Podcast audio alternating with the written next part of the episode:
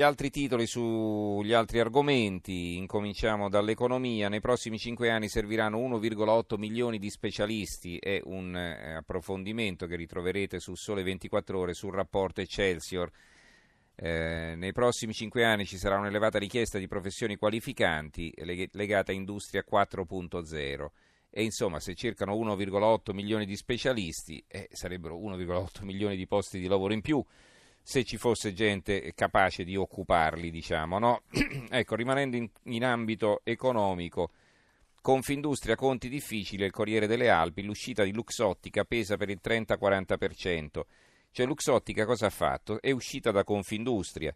Di questo parla anche Libero. Luxottica ci vede bene, lascia Confindustria, il colosso mondiale degli occhiali. Questa per Confindustria è davvero una grossa botta. Ehm, Dunque, eh, per quanto riguarda la cronaca giudiziaria, la Sicilia, rete di corruzione per spiegare indagine, arrestato Montante, paladino dell'antimafia, associazione a delinquere ai domiciliari, l'ex presidente di Sicindustria, fra i cinque arrestati un capocentro della DIA, indagato anche l'ex presidente del Senato Schifani. Ne dà notizia anche la verità, arrestato il paladino dell'antimafia, indagato Schifani, sul tempo c'è un'altra notizia ancora, in manette montante, eccetera, un altro paladino dell'antimafia, passi guai con la giustizia, eh?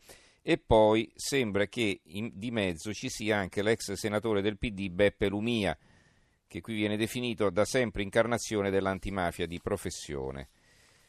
Naturalmente siamo... Eh, cioè, non è che li abbiamo processati e condannati, eh, quindi va bene, comunque ne diamo indubbiamente conto. Poi eh, sui vaccini, la verità, cifre sbagliate, 700.000 se- senza vaccino, i medici igienisti conce- contestano i dati del Ministero, sottostimati di sette volte, caos sulle multe.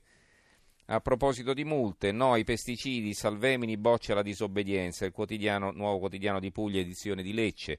Lotta alla xylella, il sindaco di Lecce prende le distanze dai colleghi firmatari delle ordinanze di divieto.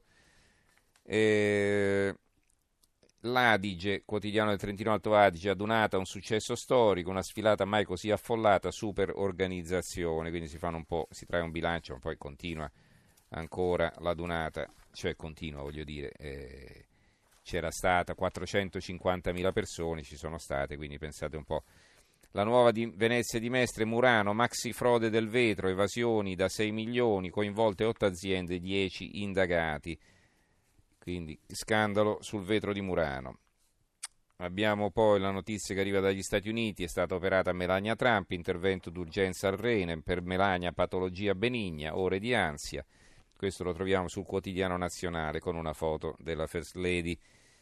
Abbiamo poi il caro Traghetti sulla nuova Sardegna, eh, un'altra estate da stangata, ecco la mappa delle tariffe, turisti e residenti sotto scacco.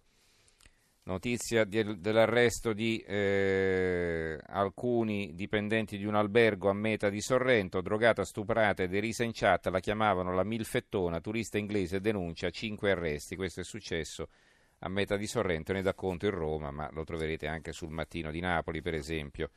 A proposito della scuola, il quotidiano nazionale vi dicevo la scuola a pezzi, un'ora prima della campanella crolla il tetto di un'auto in un'aula di fermo, struttura consolidata nel 2016, sicurezza tra i banchi nel mirino, meno male, l'ho messa a posto nel 2016. Ancora la città di Salerno, papà schiaffeggia il prof del figlio, Eboli, il docente aggredito all'uscita della scuola Pietro da Eboli e poi va in ospedale, accusato di aver diviso due ragazzi che stavano litigando. E come si è permesso il professore? Ha fatto bene il papà del ragazzo a picchiarlo, giusto? Ecco, vediamo un po' se poi questo padre gli succede qualche cosa oppure eh, finisce a taralluce e vino. Magari sarà il docente a scusarsi dicendo che questi ragazzi devono essere capiti perché succede anche questo. Va bene, chiudiamo col giornale di Brescia. Sana, la ragazza italo-pakistana, arrestato anche il promesso sposo, quindi continua la, la rete degli arresti, si allarga sulla vicenda dell'uccisione di questa ragazza che non voleva sposare appunto non voleva eh, sottostare all'obbligo di sposare un marito che era stato deciso dai familiari e non da lei. Bene, ringraziamo la regia Gianni Grimaldi, il tecnico Alessandro Rosi, redazione Antonio Buonanata, Carmelo Lazzaro e Giovanni Sperandeo. Do la linea adesso a Stereonotte condotto da Max De Tomassi. Noi ci risentiamo domani sera alle 23.05. Grazie a tutti e buonanotte. RAI Radio 1